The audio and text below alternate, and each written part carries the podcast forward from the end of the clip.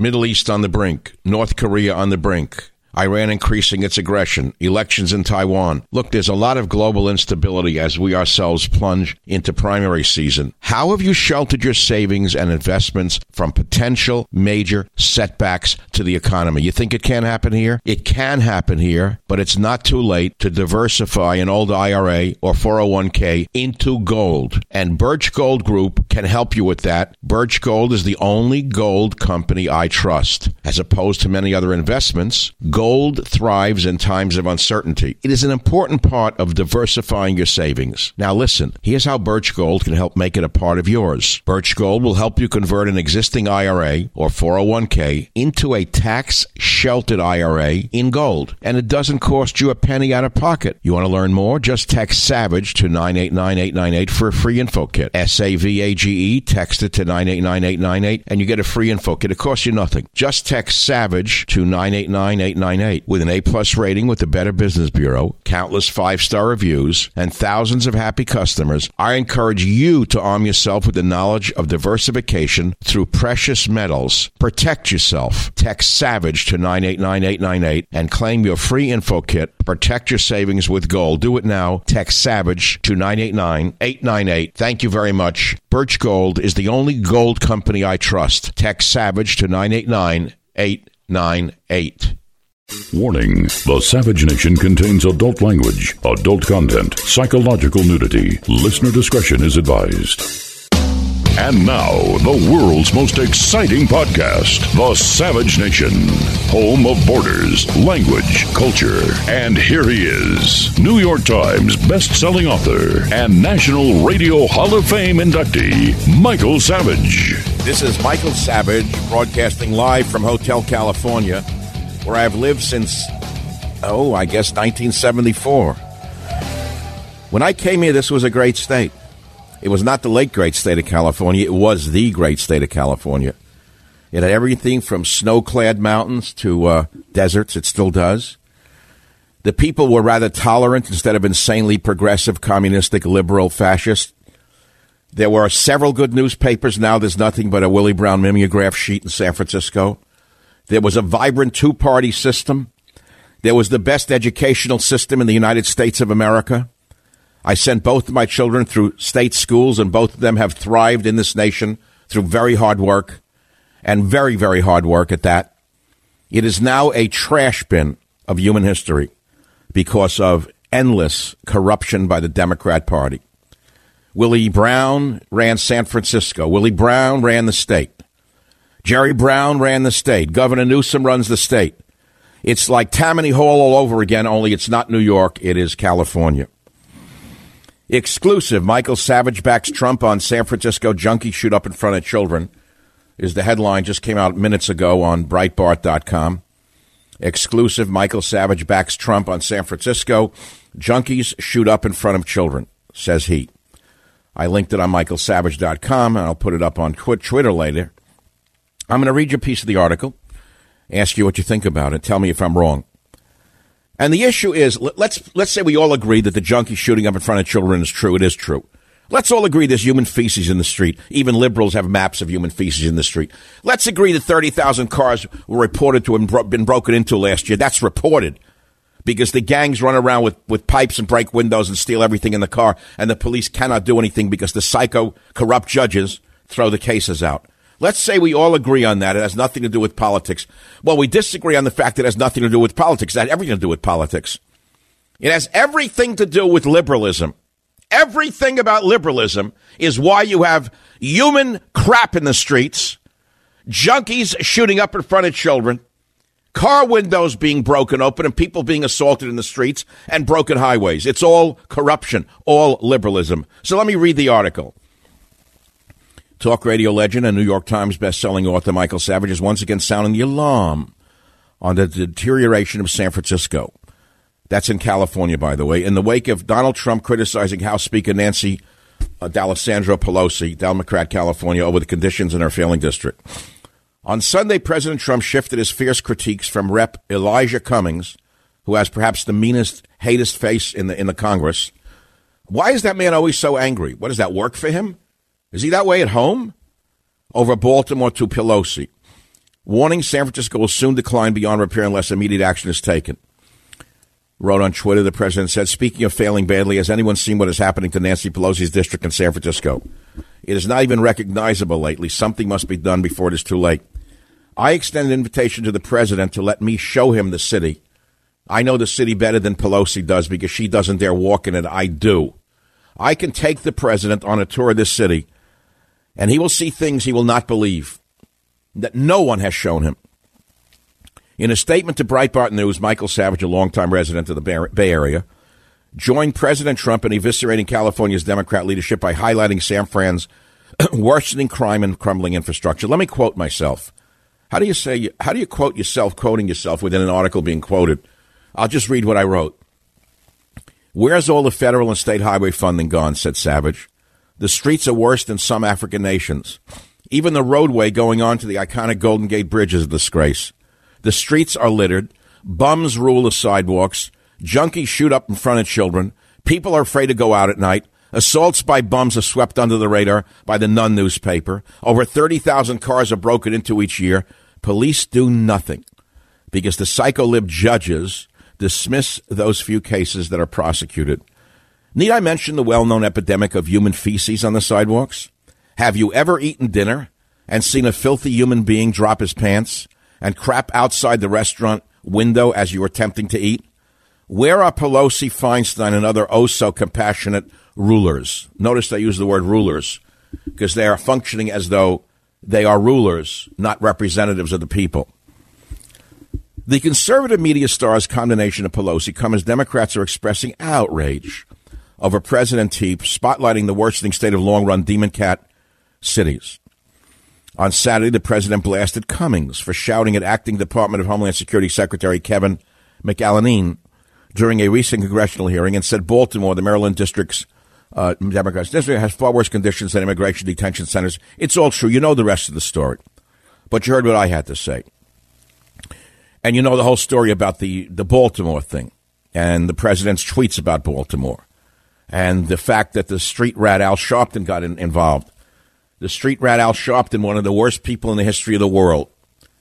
A slob, a street agitator, a bum, a mook, a filth, who spent his whole life as a fatty with a bullhorn, bullying everybody. Came from a, a middle class home, Sharpton. May believe he was a downtrodden African American. Came from a middle class home, made up a fake degree of reverend. He, he never went to divinity school. Made it up, but they call him reverend. Every time they refer to him, reverend. That shows you how sycophantic the media is, how cowardly they are. Reverend. Ask him where he got his reverend degree. Ask him about Freddie's Fashion Mart. Ask him about the fire outside Freddie's Fashion Mart. Ask him about other things that he's done in his life. And of course, he was rewarded by MSNBC with a prime slot on the network that uh, specializes in hating everything decent about life in America. So now the problem here for me is that the president has suddenly elevated this street bum to the level of the presidency, as he did with the four uh, evil women. He shouldn't have done it. He shouldn't have dragged him into this and gotten down in, this, in the gutter with him because when you lay with, lo- when you lay with the lousy, you get lice. There's an old saying. Didn't your mother ever teach you that? When you lay down with the lousy, you get lice. I am saying to the president, it's enough already of laying down with the lousy because the lice are crawling all over your image. It's not your fault that they're bad. But you're making a mistake by equating them with the presidency. You didn't have to do that one. But I back you, of course, on what you're saying, but that's not the issue. If you're listening to this program anywhere in America and you have, you want to call it homeless, I don't call it homeless because the Bible does not promise us a home. There is not a country on earth where a home is promised a human being. Nowhere on earth are you promised a home. Nowhere. How did they wind up in the gutter? Because you pushed them there? They wound up in the gutter, uh, crapping in the streets and shooting up with a needle because you did it to them? Because society failed them? Are you that stupid? Are you people that idiotic? They wound up there because of defects in their character. They wound up there through d- bad luck or through, through disease. Okay, things happen to people. So, what do you do with people like that? Well, we spend billions of dollars a year to help them. How much money do you think San Francisco dedicates every year to the so called homeless epidemic, the infection of homelessness? The last I checked, it was over half a billion dollars in direct money. That's $500 million minimum. That does not count police. That does not count the ambulances that have to come and pick these bums off the street. That does not count the cleaning up after these filth. So you say at least a billion dollars a year in San Francisco alone is, is blown on them. But where does the money go? What do you think? It just goes up people's noses? No. Oh, no. The way corruption works is that corrupt politicians have cronies and relatives who set up front companies who service the homeless, just as they have cronies and relatives who service uh, the illegal alien uh, business. They build housing for them. They provide food services, medical services, clothing, legal. And the money kicks up as in any other corrupt dictatorship. It flows right up to the politicians through third, fourth parties. You look at the Golden Gate Bridge. I drive on it on a regular basis. I've been driving on that bridge since I moved here in 1974. And if you enter the Golden Gate Bridge going north from San Francisco, you will notice that the road is still broken, not been paved since I've lived here. They patched a few holes, but you ask yourself, how could these, how could these corrupt people who run this city and state and the corrupt Golden Gate Bridge Authority, how could they let this go on? How does the federal government not step in?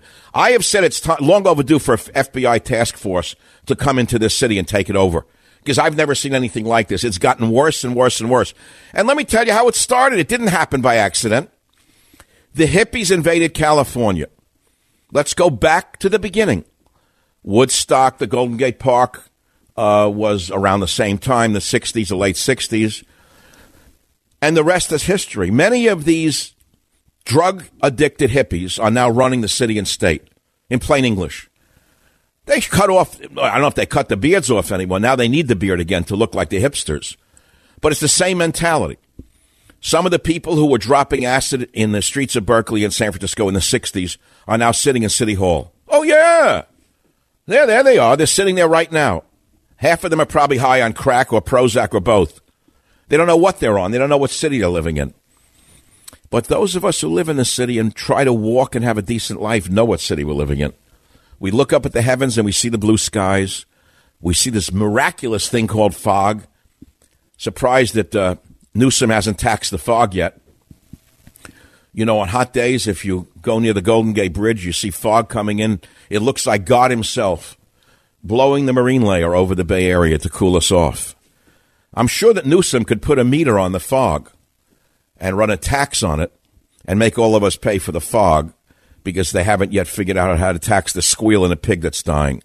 Maybe they'll figure it out next time. We can talk about this. I'm going to talk about it a little bit more. You have any homeless horror stories for any of the cities in America? Are there any other topics that you care to talk about? I have about 10 more that I will talk about. Let me give you the phone number, do some business here. 855 400 7282. What topic to you is the most important today? Is it the Baltimore story? What is the most important story out there now that no one is talking about?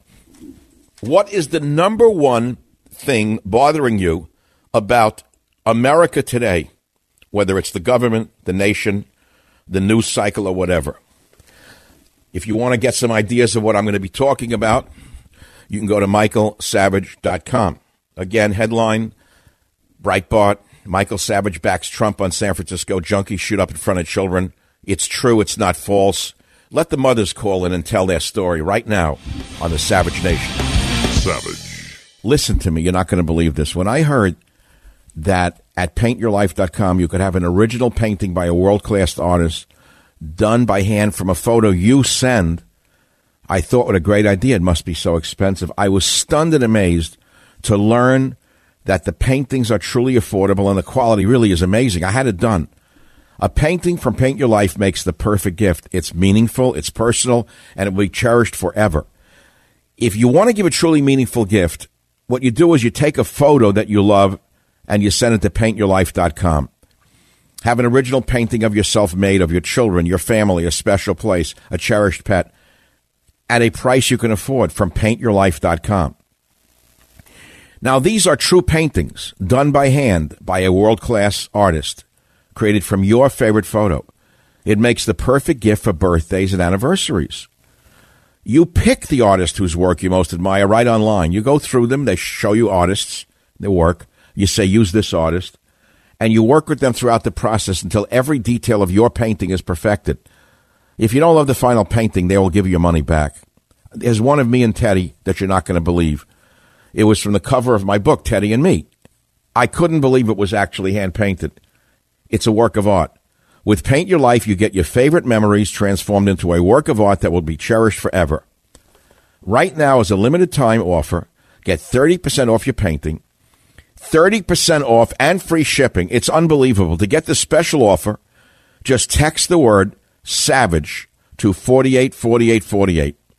That's S A V A G E to 484848. That's S A V A G E to 484848. That's Savage, S A V A G E, to 484848. Message and data rates may apply. Baltimore, no. San Fran, yes. Worse than Baltimore. Where is Pelosi? Where is Feinstein? Savage quotes in response to Trump tweet. You know, I should have added that liberals, white liberals who are billionaires and hundreds of millionaires, actually profit from the homeless situation. They profit from the illegal aliens. They profit from racism. They profit from drugs. They profit from crime. What do you think this is done by accident? No one is that naive to believe that we couldn't resolve these problems in a very short period of time if there was a desire to resolve these problems in a short period of time. And if you think it's limited to the liberals, that's because your brain has been washed by those in the media who would like you to believe it's a one sided story. The Koch brothers, K O C H, known to be so called conservatives, make billions of dollars a year, the last I checked, on homeless service, on, excuse me, on illegal alien services. They build the facilities for them. They provide the services for the illegal aliens. So they're well known to make money off this game. But what about those who are not well known? Uh, the secret hands that are making billions off this social uh, distemper that we are all suffering. The lawlessness and the anarchy will stop one day. It started with the hippie invasion in the 60s. It's now almost to the limit of what people are going to take.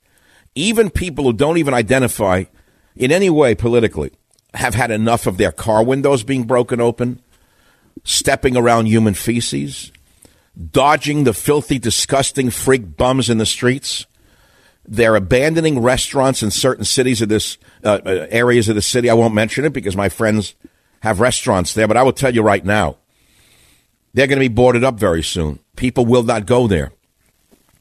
When you're having dinner and you look out the window, and a gentleman, I love when they say gentleman, uh, anyone who behaves like that is lower than an animal to me. An animal would hide it. When an animal defecates, they usually go to a bush. They try to hide. When a human being is so de- degraded mentally from drugs and from living in the gutter, they behave lower than an animal. They have less of a behavioral decency than a dog. Drops the pants, defecates in front of the restaurant window. I put the fork down, I almost puked. You can't eat after that. I'm still talking about it like a year later. I saw the man do it. It's different than reading about it. You never get certain things out of your mind. It's like certain images you wish you had never seen. That's like the murder of a brain. So you say, who do you blame? Who do you blame? Are you joking? Are you joking? Do you know that this does not happen in African countries because the people would be pummeled by the crowd? Do you know that this does not happen in Guatemala, El Salvador, Nicaragua because the people have decency and pride. They would never permit it to happen in the Central America. It never happens in Mexico. The men would not never tolerate a man defecating outside of a restaurant window in the gutter. Why does it happen in San Francisco and New York and other so-called tolerant liberal cities? Explain that to me. Explain it to me why it happens here and not there.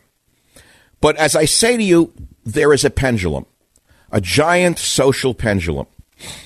This liberalism to the left of center has now reached its height. It will not get worse, maybe a tiny bit worse. Trump was the beginning of the swing of the pendulum in the other direction.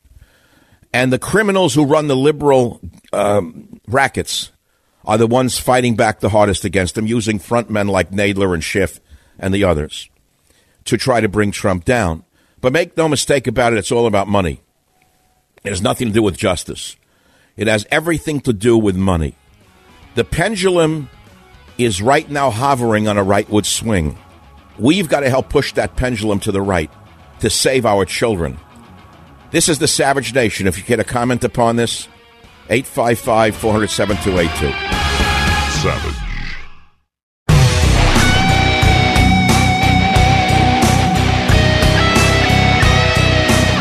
Who's going to be left here?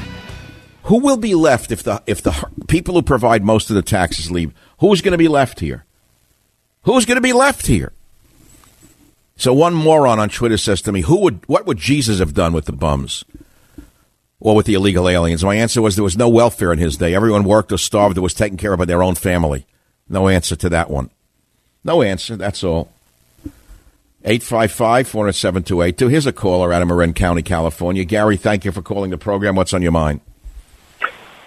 Hey, I just wanted to uh, talk about uh, my my went by uh, SF Marin General. My mother went to the uh, hospital for a somewhat minor uh, procedure Right. and uh, ended up with an infection. They got bums in the cafeteria, sleeping in the corners. Ugh. Place smells like urine. My eyes. Wait, wait. This is in the San Francisco General Hospital? Yeah, send somebody over there. Check it out. My eyes were watering. From, There are bums laying on the floor in the cafeteria? yeah, and those were doctors are eating. Not too many of them, believe me. Nurses.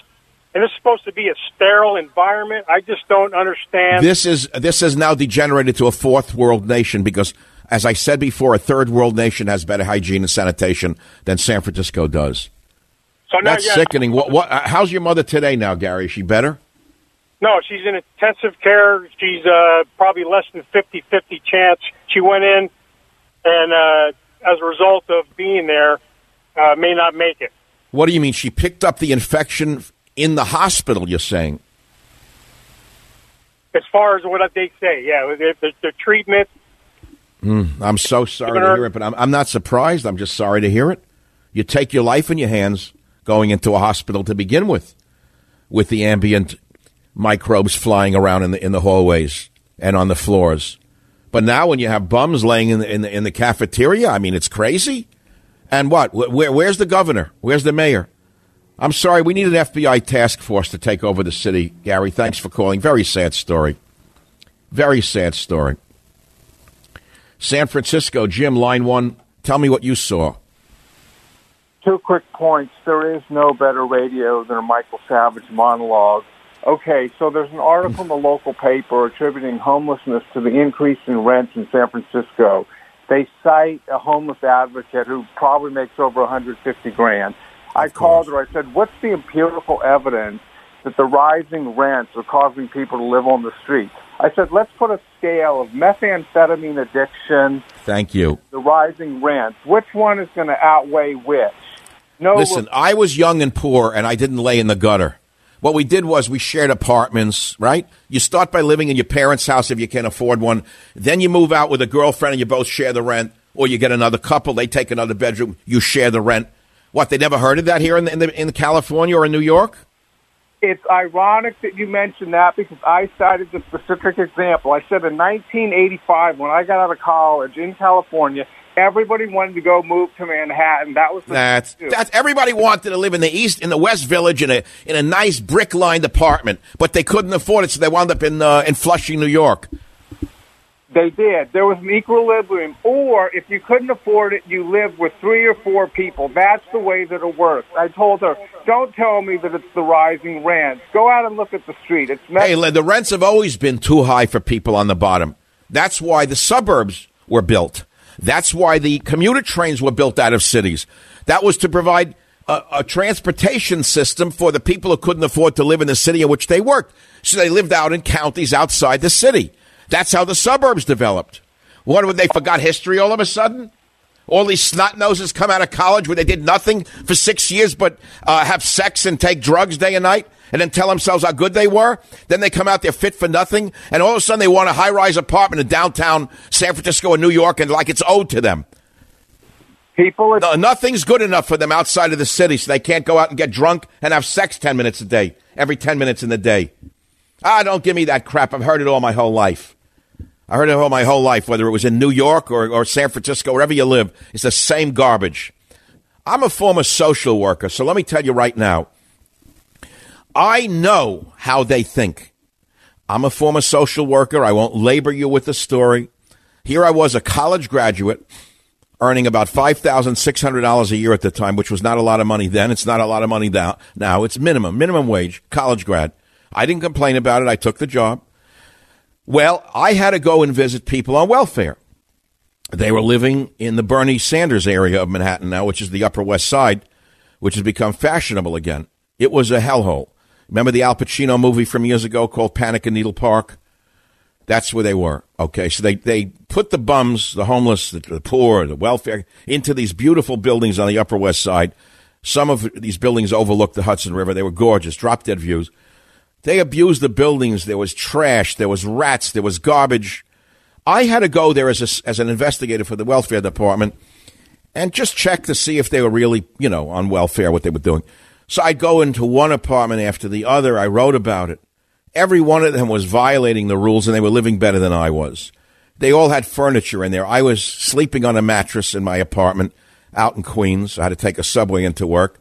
Uh, and I slept on a mattress on the floor of the apartment.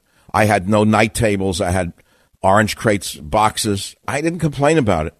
So when I had to write a check to the Bum family for about $1,600 for furniture for their house, and I said to my welfare supervisor, but wait a minute, I don't have that furniture in my house, and I'm a college grad. And she said to me, that's okay. That's the way the system works. That's when I slowly became aware of the inequities in the social welfare state of uh, New York at that time, and now it's infected the entire country. That's when I suddenly realized everything was upside down. And look how bad it has gotten in my lifetime.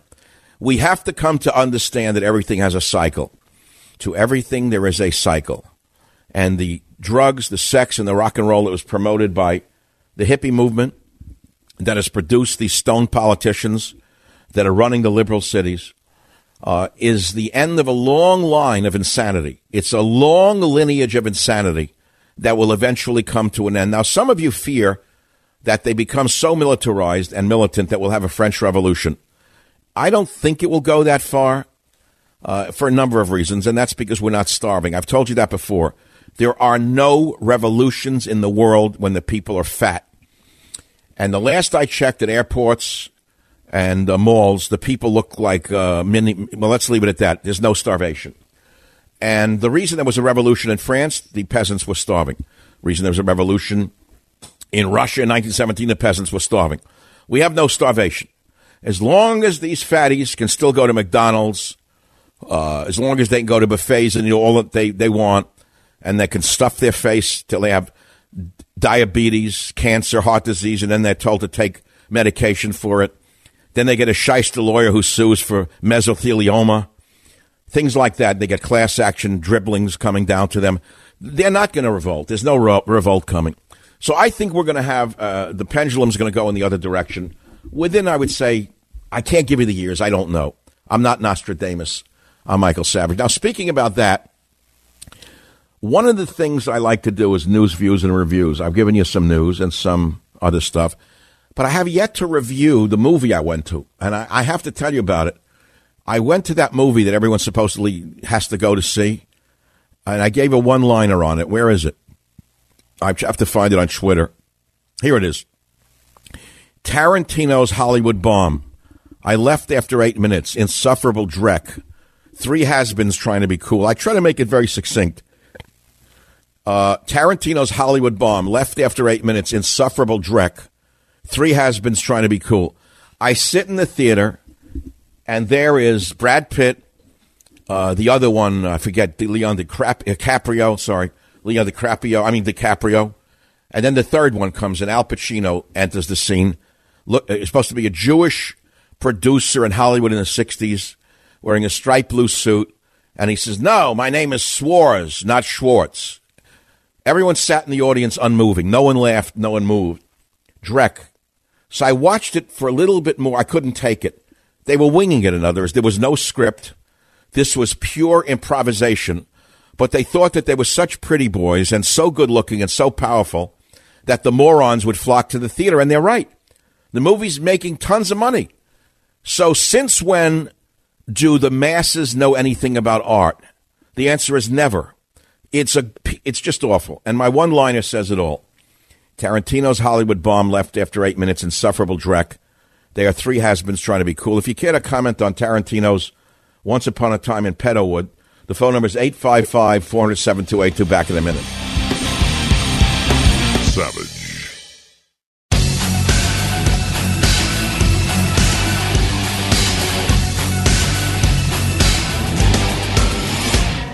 Welcome back to the uh, sad state of California, New York, Illinois, you name it. Any city that liberals run, they run into the ground.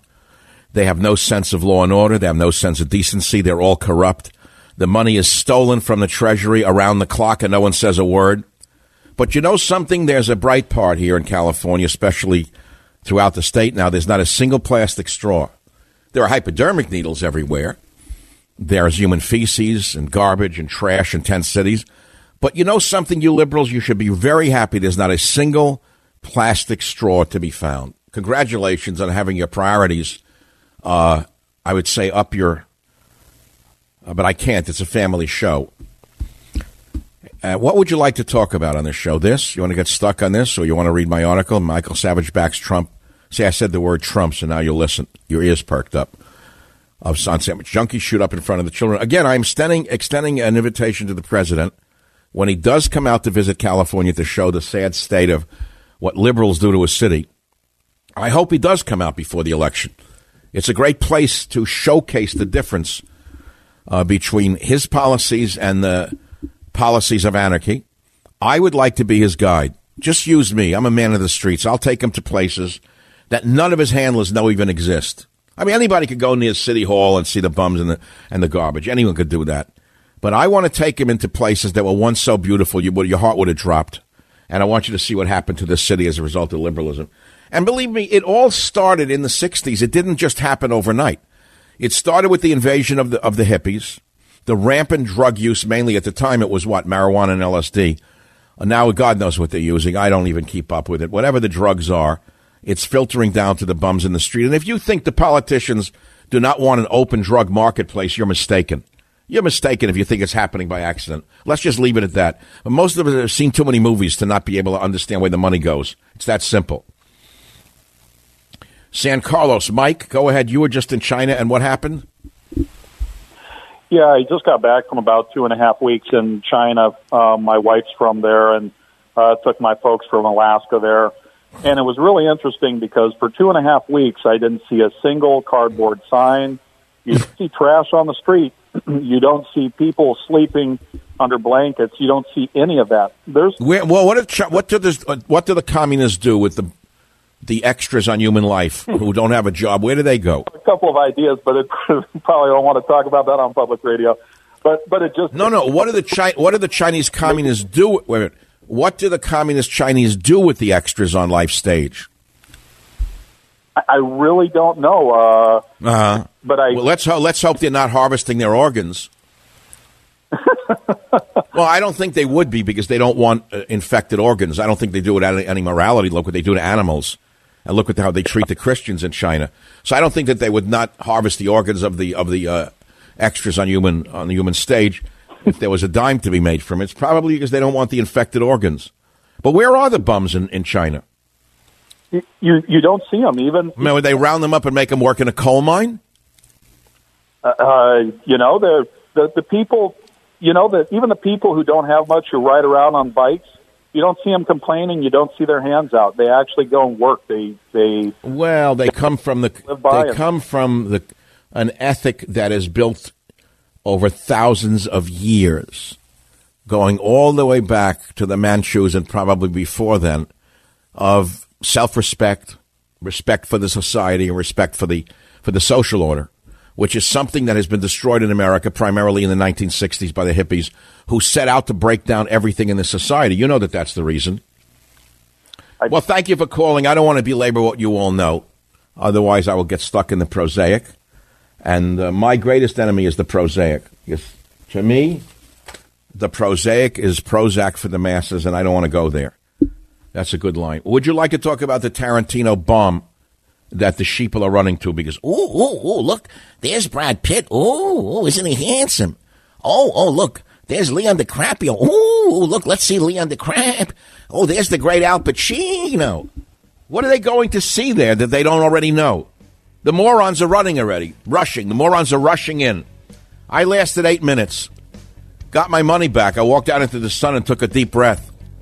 I saw the ad libs. I knew there was no script. And then I'd do a flashback with a flamethrower to a bad Tarantino shooting, burning up Nazis to show everyone they're liberals. Oh, it was sickening.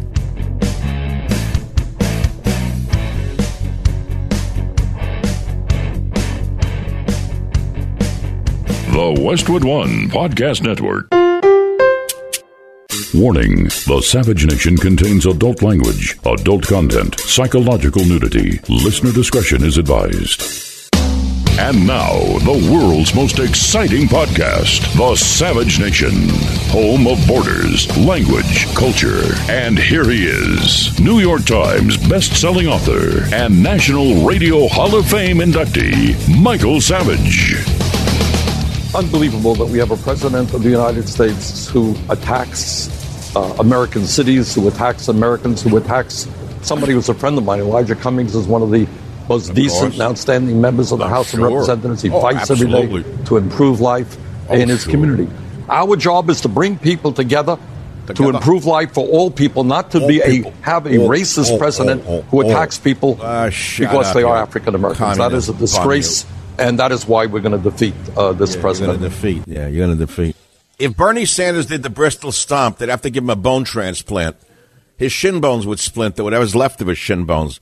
That's why he's moved down. They saw an old hack, a bum, a bum on a on a, a box. That's all he was. We used to see them in Tompkins Square Park in the village years ago. The commies. They were the same then. They're the same now. He got nowhere. The minute the American people saw him on the national stage, he, he collapsed. That's all. You know, when you see junkies shooting in front of children, when you see homeless bums insulting your wife when you go out to dinner in the city today, when you see a bum drop his pants and defecate outside a restaurant, you know enough is enough, even to liberals. When you come back from dinner and your car window is broken, you know, you don't say, I'm a liberal, therefore I tolerate it. You say, somebody's got to do something, right? Well, tell me which liberal is going to do something about it. Tell me who. That's what we're talking about today. So that was Bernie on Trump's Baltimore tweet, the president who attacks cities. How can a president attack an American city? What does he think? He went over there with a B 52? What do you mean attacked American cities? Stupid. Well, then we, we would be remiss if we didn't play for you the street agitator bum Al Sharpton. Al Sharpton has to have done more to damage race relations in America than anyone other than Jesse Jackson. In my estimation, no one has set blacks against whites and white against blacks more so than these two. And of course, he was rewarded for it by uh, Phil Griffin, who gave him a, a job and a, and a slot on MSNBC. The place is the go-to place for America haters. Here he is, Al Sharpton, a clip on attacking the president. I know Donald Trump, he's not mature enough to take criticism. He can't help it. He's like a child. Somebody says something, he reacts. He's thin skinned and not really matured that well. That but well. he has a particular venom for blacks and people of color. we go. He doesn't refer to any of his other opponents or critics as infested. He does not No. attack their districts. He did. He attacked attacks San Francisco. Nancy Pelosi. He attacks sure. Chuck Schumer. There you he go. attacks other whites. There you but he never said that their districts or their states are places that no human being wants to live. Right, the fact on. of the matter for is, enlightening us, is Al. I'm glad you enlightened us and told us that in Nancy Pelosi's backyard, it's a district that no human being wants to live in. Thanks for uh, educating us, Al. You're right about that. Uh, the president was remiss, but thank you for filling in the blanks on what's actually going on in the district. So the only problem here with this whole uh, Sharpton Trump thing is that Trump elevated this bum, this mook, up to this level. It's terrible, and uh, th- that's the one uh, negative on it.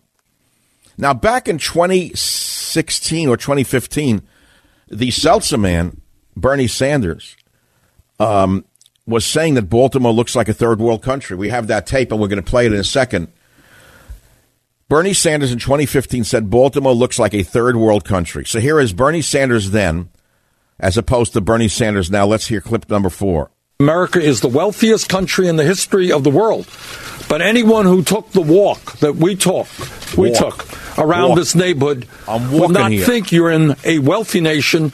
you would think that you were in a third world country. Today, what we're Uh-huh. talking about is a community in which half of the people don't have jobs. Jobs. We're talking about a community Federal jobs. in which there government are jobs. hundreds of Give 'em a government buildings job. that are uninhabitable. Oh. Now, why are the buildings uninhabitable, Bernie? You know, I come from poor immigrant people. They uh, washed every morning.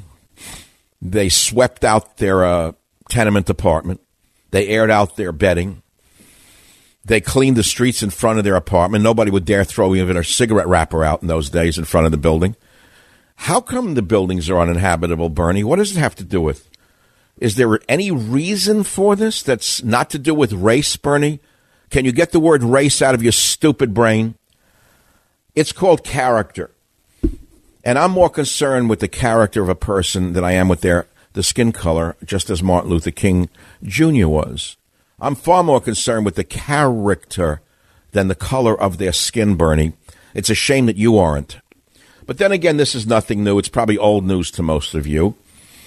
Uh, and we can talk about these topics or about immigration. So far, nothing's been done. I read over the weekend that the president has a deal going on with Guatemala where some kind of deal will be struck where Guatemala's military dicta- dictatorship won't let the uh, the the uh, the excess the extras on the stage of Guatemala's life there come over here. He won't let them out of the country.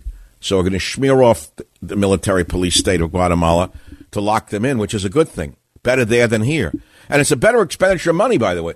I don't care what the amount of billions that we give, let's say, a third world tin pot dictatorship to keep them in their country. It's cheaper than bringing them here, isn't it? So let them use the money there any way they want. They could build a, a housing for them, which they won't do. They'll just spend it. They'll buy houses in Miami, probably Ferraris, Maseratis, uh, a G6, a used G6 from a talk show host, that kind of thing. That's what they'll do with the money. You think they're going to give it to the poor of Guatemala? Never. You know, there's an adage if you give a man a fish, he will become dependent upon you. If you give a hungry man a fishing rod, he will fish for himself. You ever hear that one? That's something that Al Sharpton and Bernie Sanders never learned in Communism 101. Let's go to the callers now. 855 407 We have a special guest about the four witches of the apocalypse visiting Israel coming up very soon. I can't wait to see the haters go there. Why the Israelis are doing this, I will never understand. The Israeli government has about the stupidest people in public relations that God has ever made.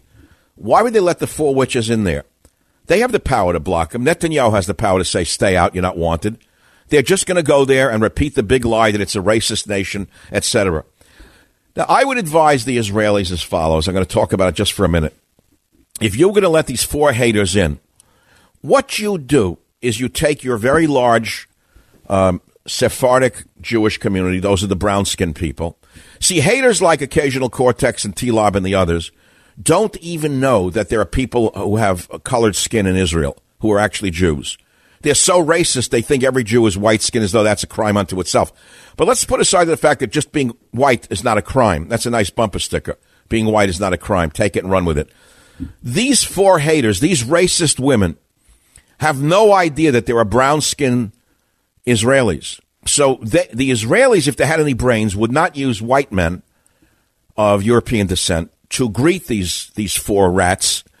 What they should do is have women from uh, those countries, like the Sephardic background that they're from, or Falashas, who are actual African Jews. I know you never heard about that one. These are Ethiopian Jews who were all saved by the Israelis in the early 50s. I think it was called Operation, I don't remember the name of it. In the early 1950s, the Jews of uh, Ethiopia, the black Jews, the Falashas, who had been there since Moses' time, they emigrated from the Middle East, ancient community. They were being threatened with annihilation. In one day, the Jews from Israel sent airplanes, huge airplanes. I think it was like Operation Eagle. Correct me if you know the name of it. They came and they took every black Jew out of Ethiopia and flew them to Israel and resettled them there. Did you know that? Oh, you haven't heard that one while you were at your college taking your uh, your drugs? But that's what happened. Now, many of these people are greatly integrated into the society. Many of them are in the military.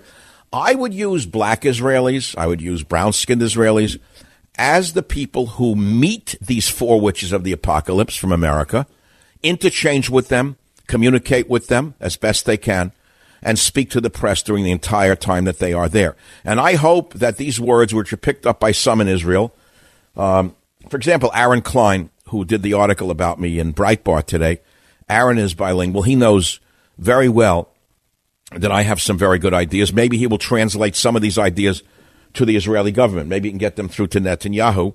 And do not have anyone interchange or speak on behalf of Israel while these four haters are over there, other than, and I would suggest women of color who happen to be Jewish and Israeli. That would be my advice.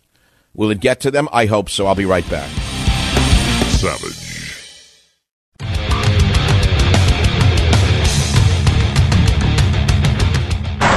About a year ago, city leaders identified some of the city's most violent neighborhoods. What the hell? We should just take all this down. Ooh, you can smell the rats. Ooh, Jesus. Just last week, we went with Mayor Pugh as she toured an East Baltimore neighborhood. Oh my God, you can smell the dead animals. Blocks of dilapidated buildings help to hide the addiction that's crippled this community. And her name is Mayor Pugh. You know, sometimes life imitates art. That's not spell like spell like you would think P H E W like in a cartoon. That is Mayor Pugh, not to impugn her. We don't want to impugn Mayor Pugh, but her spelling is P U G H. Mayor Pugh complained about rats and dead animals in the city now that the president said it's got dead rats and stuff. And uh, they're calling that racist. Is that ratist to say that? Is that rodentist? Is there something ist in there that we can add to the list of uh, ists? I think that's rodentist to say that rats are bad. After all, in San Francisco, they're considered pets by the people with green hair and nose rings. USA to borrow $1.23 trillion in the year 19, second year in a row, says the Drudge Report. USA to borrow 1.23 trillion in, in the year 2019. Oh, what the heck? MAGA! MAGA! I thought we were once against big government. Wasn't one of the definitions of conservatism I'm for smaller government, limited government? Have you heard anyone say that recently? I haven't heard it recently. I don't listen to every show on the air. I could be wrong. I could be wrong on the air. Some of the great people in radio uh, maybe actually saying the government's gotten too big and the spending is too great. I don't know about it because I don't hear about it. But uh, the spending is frightening. And then what about the shooter at the uh, the garlic festival?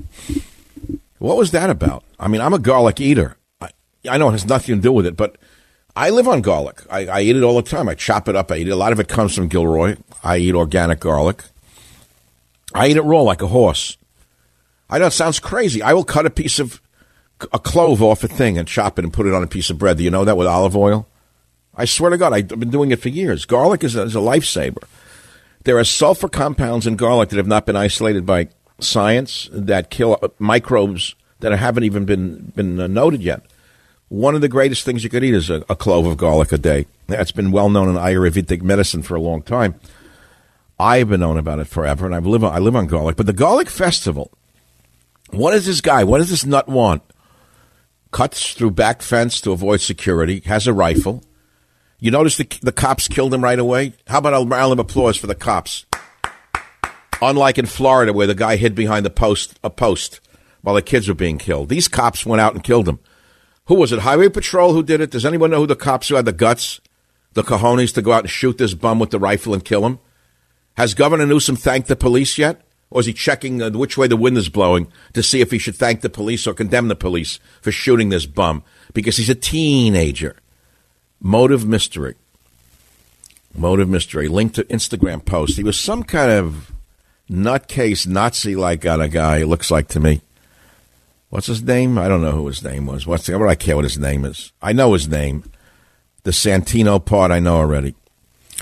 And uh, God awful. Shooting people, killing a little child, anybody. Why did he do it?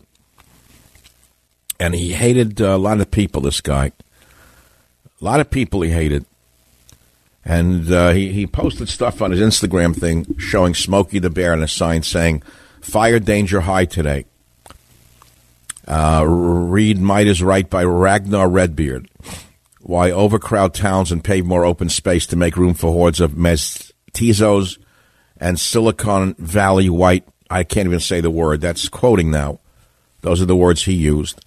A mestizo is a person of mixed descent, commonly white and Hispanic or white and American Indian.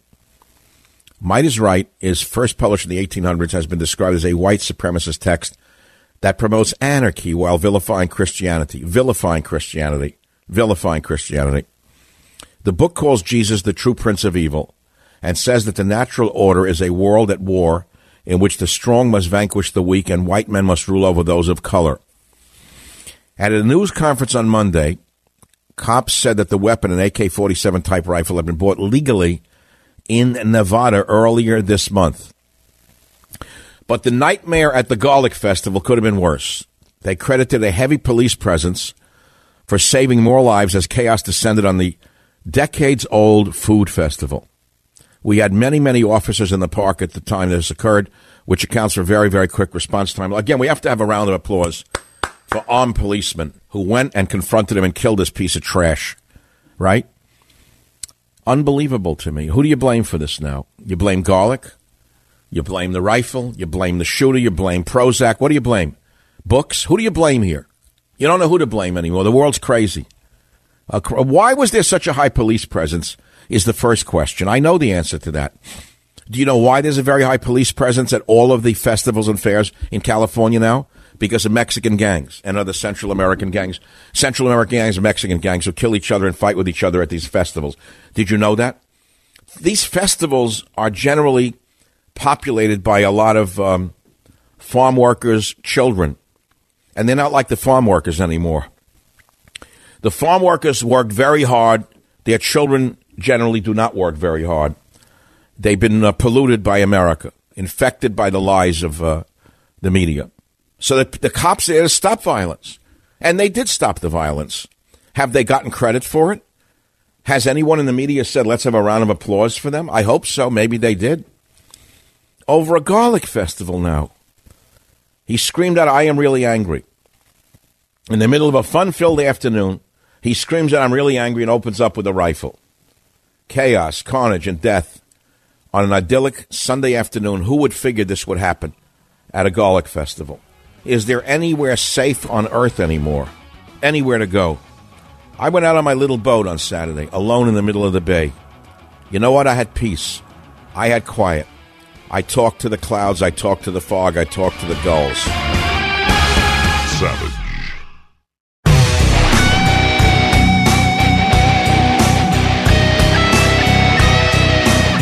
all around college campuses.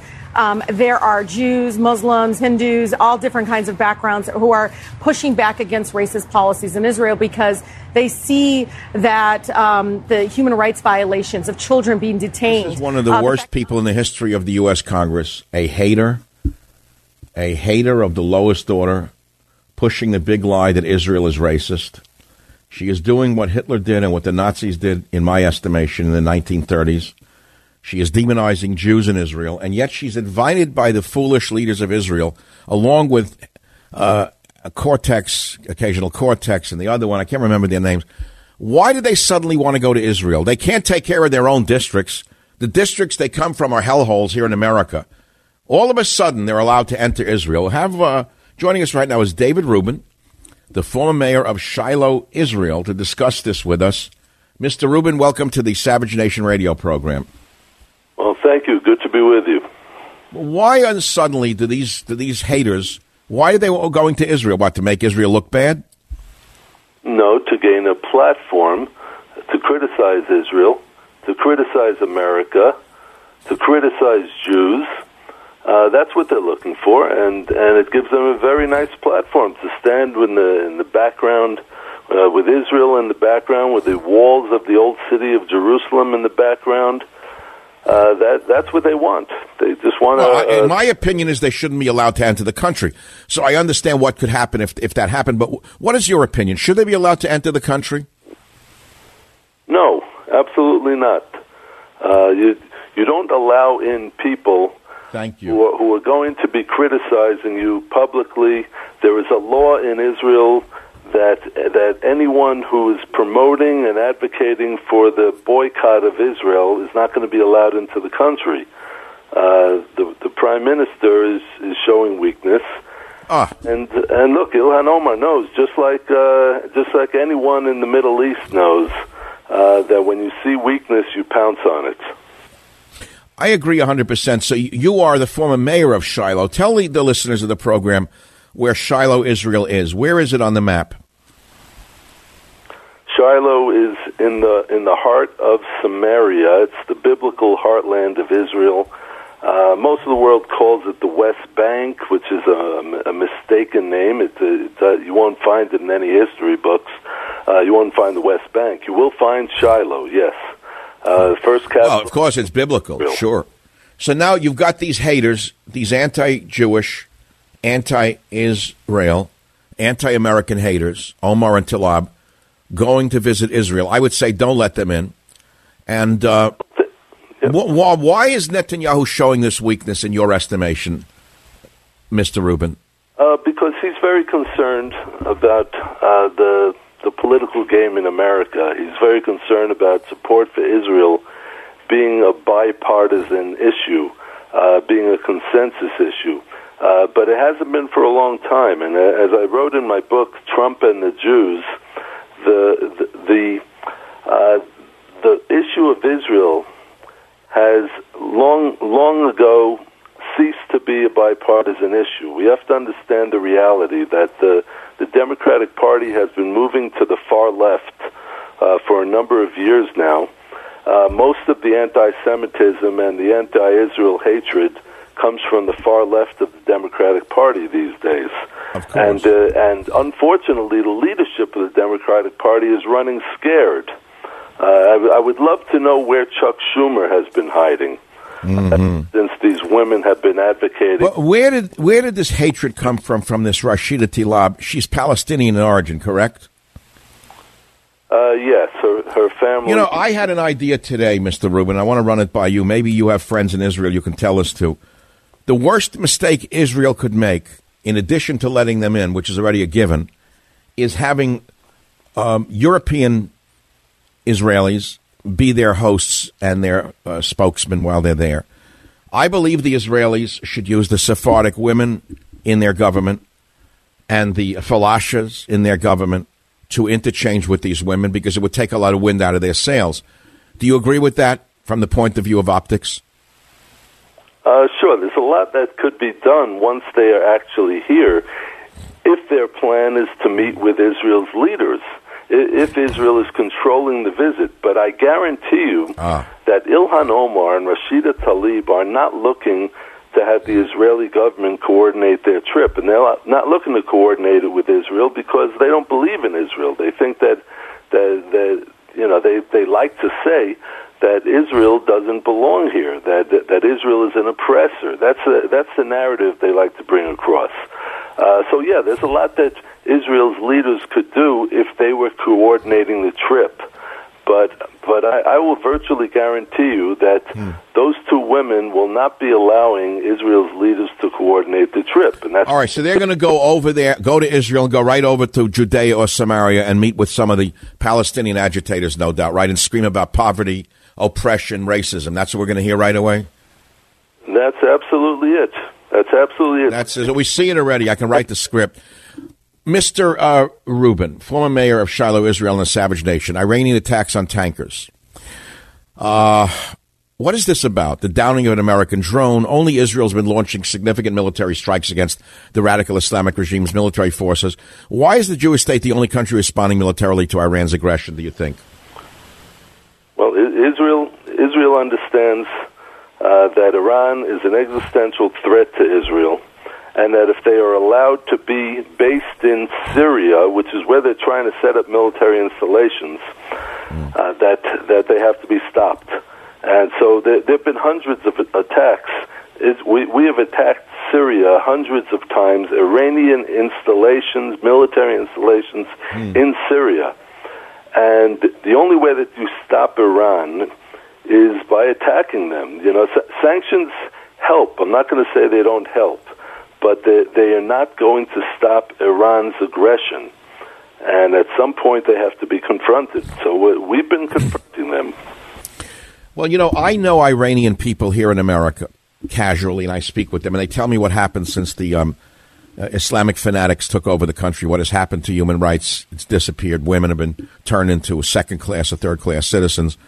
The people in Iran hate the mullahs. Is that true? I mean, do you do you see that as well? The average person hates the mullahs in Iran. Oh, certainly. There, there, there's a tremendous amount of repression in Iran. Uh, the, the, there, there have been rebellions. Uh, there, there are even members of the regime in Iran uh, that have been trying to rebel against the regime and secretly met with some American officials recently. Uh, this was, wasn't reported that much in the media, but, but it did happen. Why do you think the, the, the British the British are so supine with their lack of response to the Iranian seizure of their oil tanker? They're like a supine nation now. What is that going to do? It's only going to encourage their enemy, isn't it? Well, that's the influence of the European Union. European Union is is uh, you know it's a, a bunch of panderers, and and they and they they don't know how to fight back against aggression. Uh, ho- hopefully, Boris Johnson will change that situation. Now, where can people get a copy of your book, Trump and the Jews? It's at Amazon.com. You type in Trump and the Jews. But I want to go into that book for a minute. What is your thesis in the book, Trump and the Jews? Well, look, I, I I speak all over the United States, and and it, whenever I speak to Christian audiences, they they they ask me, "What is it with the Jews in America? Why why are they so liberal?" And and I, I decided that if I was going to write a book about Trump and his relationship to the Jewish community, I had to examine that as well. Hmm. And one thing that I found from my research is that the that the first of all Trump had strong relations with Jews in New York as a businessman and and and some of his closest confidants are Jews from New York.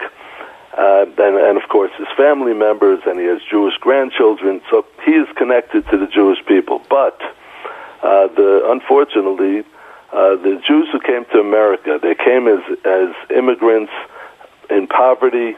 Uh, there was a lot of discrimination against them. But do you think that they they had days of rage like Al Sharpton would have them do?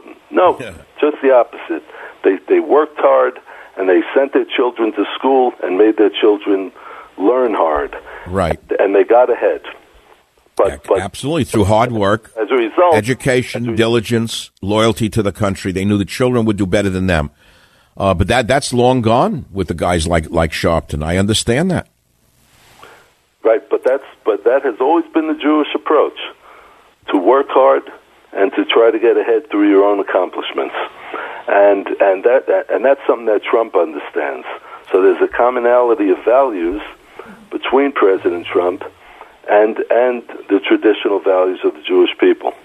You know And- what, what? What bothers me the most is when I was hearing them call him racist, sexist, homophobe, and anti-Semite. I would get enraged on this program, Mister Rubin, because I knew he had Jewish grandchildren. His son-in-law is an Orthodox Jew. His daughter converted to Judaism. I went to a Hanukkah party in the White House with him last December. This is the golden age for Jews in this White House. And yet the left continued to pile on with the biggest lies I've ever seen since the lies of Nazi Germany. Yeah, absolutely. Uh, Pre- President Trump has accomplished more for the U.S. Israel relationship than any president in history. Uh, from the moving of the embassy to Jerusalem, from the uh, doing away with the American participation in the Iran nuclear deal, which was a disaster for Israel and for the United States. Uh, he, he stopped the payments to, uh, well, he didn't stop the payments, but he stopped the American payments to the Palestinian Authority until they stopped paying the terrorists. I I was wounded in a terrorist attack. My three year old son was shot in the head. What? Uh, but those, yes. Wait, wait, wait, please. Did your son survive that? Yes, yes. Thank God he survived. The bullet missed his brain stem by one millimeter. Oh, my God. Where did this happen? What city? Uh, this was between between Shiloh and Jerusalem. We were driving home, and that's where it happened. The terrorists were on the side of the road. From the Palestinian Authority, they had AK-47 assault rifles. I was shot in the leg. He was shot in the head. And How did how did you survive the, the, the gun battle? Who saved you? Uh, well, the the bullets kept missing. Uh, the there were two built only those two built bullets that actually hit us. Uh, there were 49 bullet holes in the car, and and I got the st- I got the car to start somehow after a lot of tries. what do you mean? You were able to drive away with you were able to drive the car away in the middle of a, of of a machine gun attack? Yes, yes. Um, it wasn't it wasn't easy. Believe me, my my leg was bleeding profusely. The car was shaking the whole time, but I got up the road, got to an ambulance, and eventually we got to the hospital. Did anyone catch these uh, sterling examples that Mrs. Talib will be looking for? Did she ca- were any of them captured? I would be happy to meet Mrs. Talib so I can give her a piece of my mind. I don't I don't I don't I don't doubt that you would. Again, no. was speaking with a man named uh, David I'm sorry, David Rubin, former mayor of Shiloh, Israel. His book is called Trump and the Jews, available on Amazon.com. I thank you very much for speaking with the Savage Nation today, and God bless you. God bless you is right. The things that people have to live through, and they do live through it, and they get up and they pick themselves up and they rehabilitate themselves and they go on in life. They don't roll over. It's a miracle to me what human nature really is. Savage.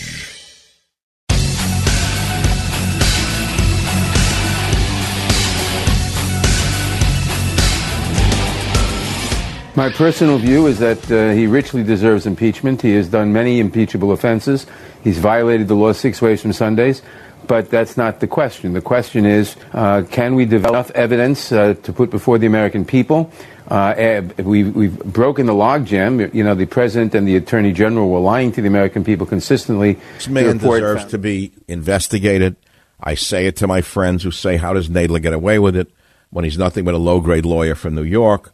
And my answer is the Republicans are stupid. They don't know how to fight. They should look into Nadler's background. I will say it again. If not all, then most politicians have skeletons in their closet. And I don't care how far they have come, they began somewhere.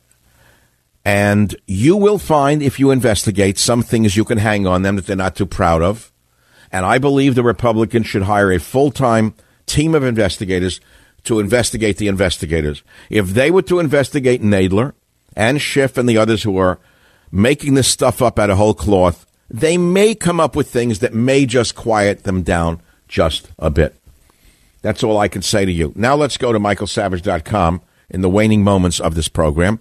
Here are the articles that I want you to look at later on when you miss me and you wish I was on 24 hours a day so you can go to wake up to me, go to sleep with me, uh, have lunch with me, have a coffee with me. I'm only on two hours a day. That's quite enough, thank you. And here's the top article on the website that I'm going to insist you start visiting every day. If you love, if you love me, if you love the Savage Nation, you're going to do two things. You're going to listen to the sponsors and you're going to patronize their products. Then you're going to go to michaelsavage.com and you're going to read the stories. And the number one story today is from Breitbart. It's Savage on San Francisco says junkies shoot up in front of children. If I'm lying, prove it because it's true. Then I linked $12,000 a day how white liberals profit from pushing white privilege. You'll see the money that is being made on that big line. I then posted Ann Coulter, how we became the world's suckers on immigration. Great article, by the way. She's a brilliant person. Billionaire Koch brothers. Americans must not turn our back on refugees. They are not conservatives. They're simply capitalists. Father recalls moment he learned six-year-old son was killed in Garlic Festival shooting. Heartbreaking. Gilroy Garlic Festival shooter identified as Santino William Legan as police work to find motive. There is no motive other than drugs. Drugs, drugs, and Satanism. I then reviewed Tarantino's Hollywood Bomb. I don't recommend it at all. You want to waste your money? Go sit there like a schmuck? Go ahead. In 2015, Bernie Sanders, the seltzer man, compared Baltimore to a third world country. He now saying it's a great city and he hates Trump. Meanwhile, in New York, they made the people even stupider. Governor Andrew Cuomo signs bill decriminalizing pot in New York, one of the stupidest moves in the history of medicine. Ask any doctor in an ER room. I could read you other stuff, but you may as well read it yourself on michaelsavage.com. Some of it's good, some of it's very, very bad. Thanks for listening. Thanks for being a, a member of the Savage Nation.